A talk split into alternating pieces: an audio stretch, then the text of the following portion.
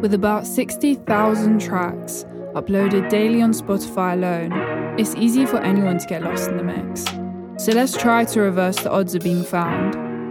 My guests are from the creative and business side of the music scene. We talk about what inspires them, their process, and the practical steps they've been taking to get noticed. I'm Saina, your host. Welcome to the show.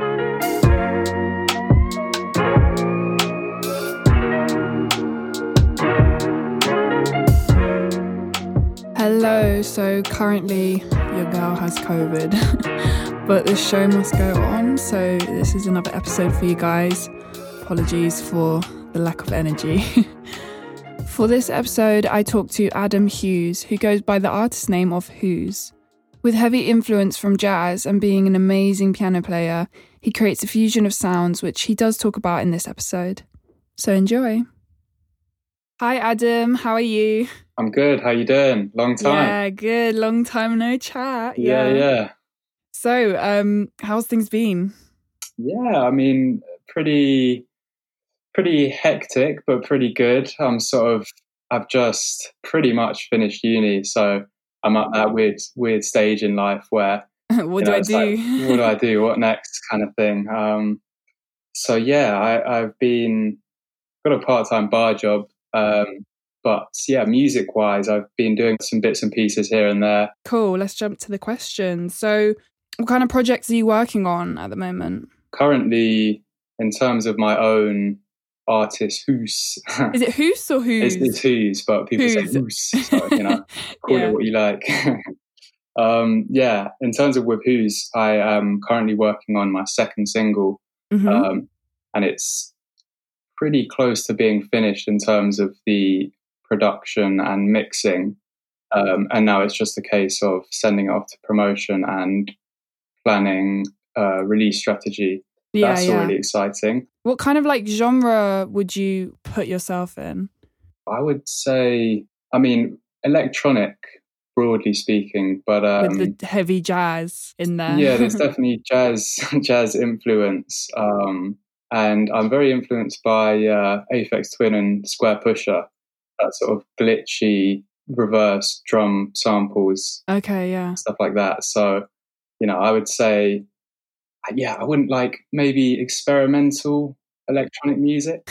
Um, I, I Somewhere really, between, people, yeah. People always ask me this question. I really need to like no, I know, but to be honest, it's a, it's a, good answer because it means that you're not just like fit into one category. Because yeah. the same with me, I can't say one thing. It's like exactly, yeah. a really broad spectrum of well, genres. just like because you have access to loads of different genres of music and you're inspired by loads of different genres of music, your music is never going to sound like one particular thing. Yeah, but it's it's good because it is something new, isn't it? Yeah, yeah, for sure. And so with your new single and also I mean your your single that's out which which yes. is called Peaceful Madcap, wasn't it? Peaceful Madcap, yeah, yeah. Yeah, so with that was it all you producing it? Yeah, so actually um it's really funny because I was talking to someone about this the other day about sort of your writing process and creative process and I'm sure you're familiar with this but you know when you're you're sort of trying to come come up with ideas for um, weeks, months, sometimes even, and you're you're just not really happy with with anything you make. But mm-hmm. then sometimes you'll, you know, every now and again. I mean, sometimes quite quite regularly. It, it sort of depends where you are really. But yeah, so with this one, I remember having the idea for it about it must have been about a year and a half, two years ago now, and I do remember sitting down and pretty much producing the whole thing in a day or two because it's like you know when you if you come up with an idea you really like it just comes out. You're on a roll you're on a yeah. roll you want to finish it. Um, so i think with this song it was very much like that. Um, but then i had it sitting around for ages because it didn't really fit into what i was doing at the time. I think it was a bit too experimental maybe i mean i've always been into experimentation but uh, yeah it just it, it wasn't it didn't really fit with what what i was doing so i sort of left it for a while um, and then i played it to a friend actually and she she said um, you know, why have you why have you not released this? You're you know yeah. you're sitting on on something great here. So um, that was partly what made me revisit the song and decide to get it out. But yeah, I think I think it was mainly just because it it was it was very different to what I was doing, and it's it's sort of by releasing this single, it's completely changed my musical path in terms of genre, which of course happens as as an artist. Yeah, That's one yeah. of the great things about being an artist. I think I'm sort of at the moment just figuring out. It sounds very cliche, but figuring out what my sound is. Yeah, I guess if you just keep keep doing it, and then you kind of figure out what what is your sound from yeah, just trial exactly. and error, isn't it? Very much so.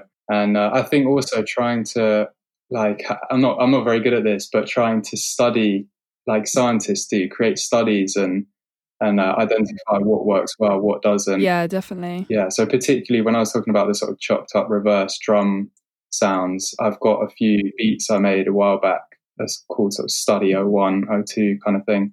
Um, yeah. in each one, there's like a different aspect that I was playing around with.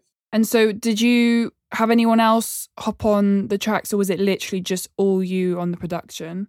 Yeah, no. So this was all me um, on the production and mixing, and then I did send it off to be mastered. Okay, yeah. Was that done on like a service, or how did you get that done? No, so I actually I knew someone called Pete who is quite a big canon. Um, okay.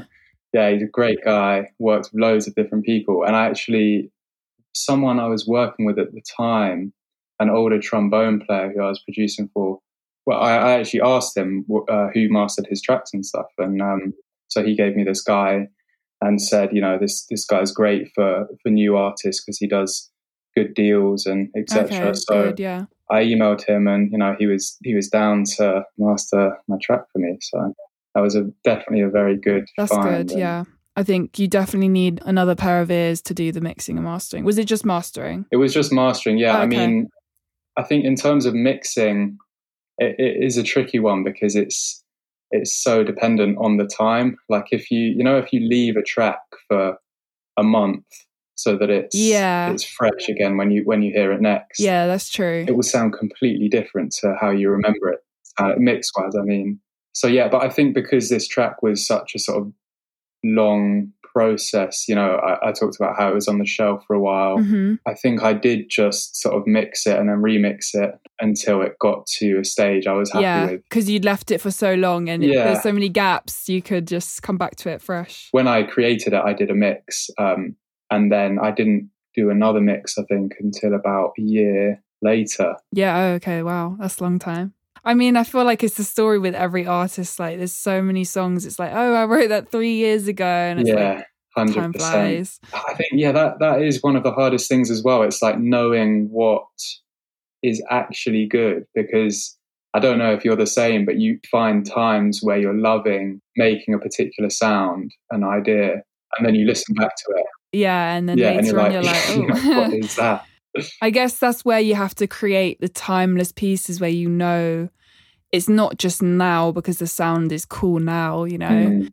which can be difficult. Yeah, obviously, yeah. that's not something just to throw out something, but um, whisk it all up. Yeah, and... yeah. I guess that's the aim, isn't it? So we met at the Brit School. We did, yes. but um, if we go back, ago, exactly long time. But if we go back from the start, to the start, sorry. Um, how did you get started in music? Again, I think um, this might sound a bit cliche. Um, it's okay. I, was going to say that classic line of, um, you know, oh, I didn't choose music, music chose me, kind of thing. Um, but I think there is definitely some some truth in that, in the sense that it was just in you from the start. Yeah, I mean, I can't really remember a time I didn't really enjoy the way music sounded. I mean, when I was younger, it was very much I mean, when I was a lot younger, it was very much just listening to music. I mean, I remember when I was, I think it was for my sixth birthday, my parents gave me their old hi fi and a bunch of their CDs as well. And I remember just being obsessed with it. Just, really, yeah. Know, what kind of CDs. stuff? Because obviously you play the piano. It was actually it was actually quite a lot of mod stuff, and I think that would have been my uncle's influence. Because my uncle um, is into music and he loves the Clash and the Jam, moddy, punky stuff. So Yeah. I was mainly listening to that really, and uh, yeah, I seem to remember Manic Street Preachers, um, Franz Ferdinand. I mean, stuff that I just would never listen to Yeah. now, which Yeah. is just really interesting because it, it shows, I guess, how how your taste is constantly Yeah, evolving. So that that was sort of my my early experience of listening to music and hearing music. I guess if if we sort of go back right back to the start, I've got a a funny story that my mum always likes to tell. And so I don't know if you know the Barbican Centre in well, I'm sure you do in uh, yeah, yeah, yeah. near Shoreditch. They sometimes have live music in the foyer, and my parents used to take me there sometimes. And you know, I, I was I was apparently a really sort of crazy on the go kid that just wouldn't stop moving or really. crying or you know, I, I always had to be doing something. I think I was a bit of a handful, really. yeah, I can't picture that. but yeah, I know it, it's weird because I'm I'm so chilled out now. But yeah, my mum said that when when they took me to to the Barbican to see the live music, it was sort of the one thing where I'd stop moving for a second and just oh sort of, really? Yeah, I'd be almost a bit mesmerized by it. My mum always said that she knew from that moment that I would do something involving sound. really. Or music. Oh, she knew you had it in you. I think yeah, she sort of knew that was maybe the first sort of significant experience, musical experience Mhm. I had. And then when I was seven, I remember my parents bought me a, a three quarter size guitar for my birthday. Oh, a guitar. Okay. Yeah, I actually started on guitar. Yeah, because you're you're so obviously people don't know, but you're an amazing piano player, I'm jazz like crazy person. But um, yeah, so so you started guitar first. Yeah, I, I- I just remember being quite obsessed with it really and spending a lot of time just playing. And you know, I was fortunate fortunate enough to have weekly lessons with a private Oh, teacher. nice. Yeah. And then when I was ten, me and my two younger sisters, we were given uh, an electric keyboard for Christmas. Um, and in hindsight, I think that present I probably used it about you know ten times as much as my sisters.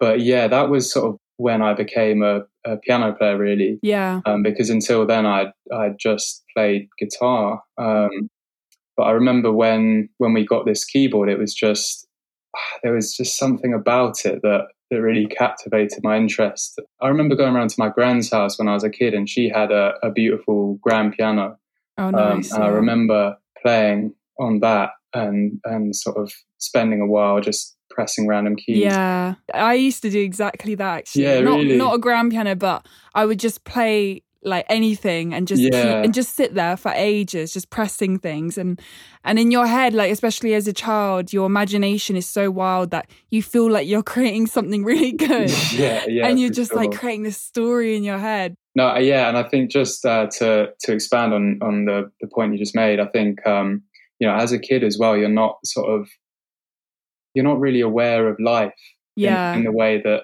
that we are now, and you don't Um, care about what people think, so you'll just you don't do care it. what people think. You're not. You don't have any responsibility. So it's almost like what you do create is the sort of purest yeah. form of music, really. I guess. hmm And that's that's not to say that it's going to Yeah. sound great.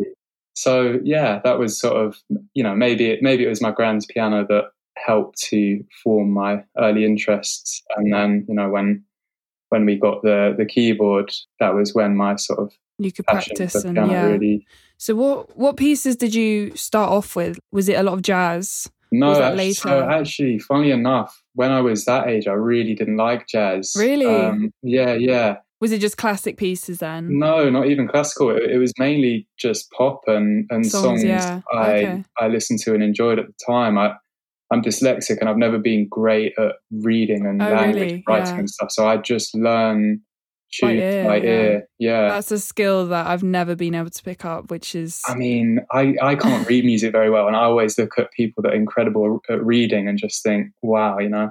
But, yeah, but I think reading is like having an ear that's trained to pick up. That is, I mean, that's the key thing. You said train is literally just practice, you know, because Yeah, I've been course, doing that course, since yeah. I started, you know, 11 years ago. It, you do, it does just develop and develop. And, and, you know, the other day I was at my mate's studio and he was sort of playing some tunes and he's got an upright there and I was just um, sitting down, you know, playing for fun, playing along to the tunes. And now with pop songs, I can work out the chords by hearing it in sort of five seconds. Wow, yeah. And, you know, to them, they, you know, they thought I was some kind of mega genius.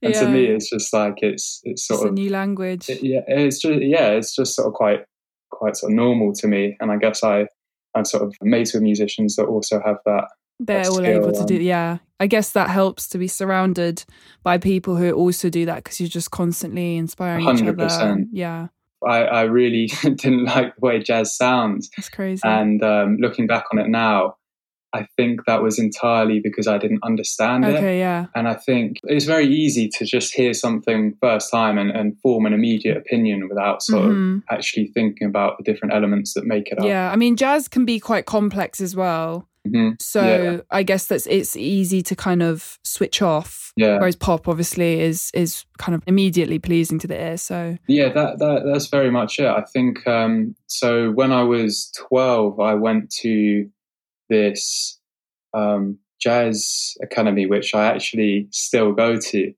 um, called Julian Joseph's Jazz Academy in uh, East London. And It's just this Saturday um, academy uh, run by Julian Joseph, which you know it's an it's an amazing thing. He- gets all of us to to learn by ear and helps us to understand jazz and sort of the roots of jazz and jazz today and, and what it is that makes up jazz, the different elements. And he very much teaches us that it's a it's a language. yeah, the more yeah. you listen and the more you learn, the better you, get at speaking it. Yeah, with the academy, how does how does he run those kind of I don't know what you call them classes? Yeah, so he, he'll do he'll do half an hour to forty five minutes of um, rhythmic and singing exercises, mainly singing, Oh, I would say. Um, yeah, so it's great. He's he's sort of um, he'll pick people to lead the whole group, and they're you know the group will be any anywhere from twenty to fifty people. yeah. so you know wow. he'll, just call on you and say you know come come stand in the middle and and compose something, and you have to you have to point to different sections of, of people to sing. So it really puts you on the spot, but that's where you Really, yeah. learn. Yeah. I think when you're pushed out of your comfort zone, you really learn the quickest because A hundred percent, Yeah. yeah. Um, and you know, when I when I first when he first started ask, asking me, I absolutely shit myself. Yeah. um, because I can imagine. Yeah, Oh, I'd God, be, it- I'd be scared. Yeah, Yeah, put, put was- on the spot. it was horrible. But like, you know, uh, that that's the great thing about Julian. He does put people out of their comfort zone, and he does know that that is the way to. yeah, definitely. Yeah, I mean, I think I think it is a tricky one. I think if you're pushed too much and you're too far out of your comfort zone, it can almost be a bit demoralizing. yeah. But it is like you have to be, you have to be pushed that way. Otherwise, if everything was comfortable, you would just, you'd probably do the same thing as well, and you wouldn't, you wouldn't learn new things. And Yeah, no, we exactly. remember from the hardest moments. So Yeah, it's yeah, like yeah. you learn and you your turning point is when you have a really like sticky hard situation you don't want to be in definitely. yeah I'd, yeah, I'd actually be interested in sort of reading a bit about the science behind that and stuff. yeah i'm sure there's some Uh, psychology behind that and so with um i mean kind of going back to the release Yeah. like what kind of promotion did you do with that I don't have a manager or management or A and R or anything like that. So, I mean, what I did actually was around the time of the release, I just set aside an hour each morning um, to do promotion stuff. okay that's And good yeah I know that that is nothing compared to what some people do, and that's definitely always been my weak point. Yeah, but you did actually put some time aside and you were dedicated to do it every morning, which is which is something, isn't it? It's difficult with by yourself when you're releasing independently. Yeah, definitely. I, I I mean, um, I was lucky enough to to be on a uni course. Part of that course was learning about how to successfully release Oh, really? That's good. So that definitely helped me out a lot. Um, so some of the things I was doing was trying to get in contact with blogs there's some good websites online. There's like SubmitHub. Submit Hub, yeah. Yeah, SubmitHub and Muso Yeah, I did my well, sending out on there, yeah. You know, websites like that, I think it's it, it definitely requires a lot of persistence. I don't want to say it's very unrewarding because there's a lot about music that is extremely rewarding, but mm-hmm. I think mm-hmm. that's why I struggle with promotion so much because you could spend half a year doing an hour a day, even a year, and see nothing back. But then you know that that would pay off in in say five or ten years maybe. I think it's the first step for first release definitely especially if it's independent. Yeah. No one can expect too much from it. If you look at the actual traffic that some of these blogs are getting it's probably not much. And same with the playlists like you know you get some that have a few hundred likes but you don't know if everyone's listening to it and you're only on there for a month. But it's definitely like the first step. And it's something and, and it's kind of that whole thing about just showing you're doing something and people are interested isn't it definitely i think that that is a, a massive part of it i'm glad you yeah. brought that up actually because it it is almost a sort of psychological game in the sense that it's about making yourself seem as though mm-hmm. you're doing bits doing well i mean obviously um, you know me and you both release music and write and practice etc but in terms of the promotion side of things you know, a lot of the big artists, you know, like um, I'm a massive fan of Aphex Twin, as I said earlier, and his website is just incredible visually. I mean, it, you know, it's just it's an interesting looking website, and obviously humans can be quite. Uh, we judge with the eyes. Yeah, yeah exactly. Uh, quite shallow in that sense, I guess. It, um, as yeah, we'll, we'll, see something and sort of form immediate opinions, mm-hmm, sometimes yeah. even subconsciously. Yeah. So when we see the kind of the credibility of other people you know saying oh yeah they're great then you know people people exactly, want to fuck yeah. with you and then same with obviously if you've got things looking professional then people are like oh okay yeah no it's true i, I think it, it's weird because when you're a kid and your dream is to be a musician or a singer or you don't imagine it you, to be like that yeah yeah you just imagine it to be this sort of just make music yeah, just make music, float by yeah. yeah, I know. Obviously, you grow up and you realize that life doesn't work that way. yeah, I know. With gigs, have you been playing? I mean, obviously, maybe not now, but have you, or just before the lockdown, have you been playing with any other people, any bands? Yeah, I've been doing a few things here and there. I mean, over lockdown, um, I think I did two or three gigs the whole sort of year. I mean, Oh really? Barely anything. But that's still that's still something considering yeah. we were in lockdown like the, yeah, nearly yeah, the whole year. Yeah, no, that's that's true actually. Um, but yeah, since sort of lockdown has started easing and stuff, I've been starting to pick up a few bits here and there. That's so cool. Yeah, I've got a good mate called Jed who um, leads Grace Note Collectors, which is this um, worship slash music group he asked me to play for that. I mean, he, he has a sort of catalogue of his fellow musicians and mates that he asked to do those gigs. So I did one of them, and then tied to that, there's uh, it's in uh, Limehouse. It's actually so there's I think it's the Royal Catherine Foundation is the sort of church and campus, but tied to that, there's this place called the Yurt Cafe, um, which is a really nice outdoor space um, with a little bandstand. So I did a few of those um, a few weeks ago, which was really oh, nice. Cool. Yeah, and I've got a I've got a gig coming up in two weeks with this acoustic guitarist called Jay Johnson, um, and that's like a solo piano set in this members club in Dalston. No, sorry, uh, Hoxton on Kings Road near Dalston. How have you been finding these? Like, how or is it just kind of people you know, and then it's like just goes on from there? Yeah, people I know really. So this guy Jay Johnson, um, I met him through this part-time bar job I'm doing. Oh, okay. a funny story. He actually studied at the place I've just finished at LCCM. Oh, really? Yeah. Small world. Yeah. That was one of our first interact interactions. How we connected. Yeah. But yeah, I think really just just knowing. Yeah, just getting out there. And, yeah, and I, I think it, it, it's sort of a hard one because if you if you don't necessarily know that many people, it can be quite easy to to think, oh, how am I ever gonna gonna know people? Because it's like it, it's so hard to sort of break into certain circles and stuff like that. But I think it's just about being a sort of o- open person and just you know meeting people. Yeah. Um, Getting your which, face out uh, there, but just playing and doing it. yeah, yeah, and just you know, and even just like this bar job, I would have never thought I'd have a, a gig for meeting someone at a bar job. Um, but you know, we just got chatting, and Especially with bar jobs, it's it's you get a lot of creatives in there because they they split their time from the day and then they want to do something at night.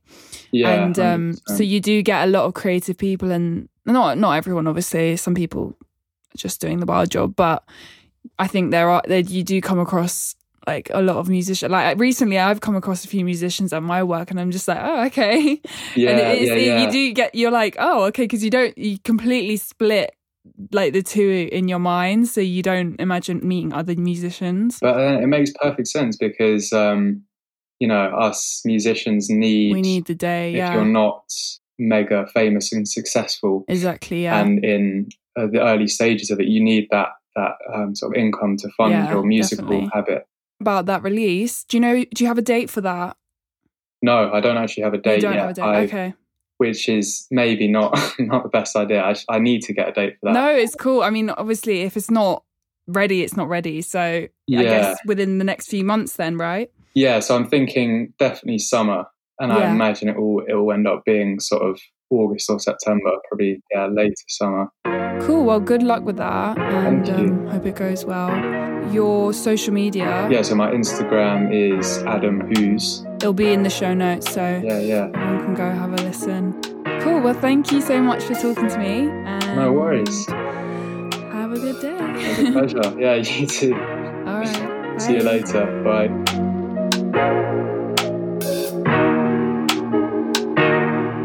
Make sure to go check out his single Peaceful Madcap on all streaming platforms and keep a lookout for his next one. Keep sharing this podcast with fellow music lovers and thank you for listening.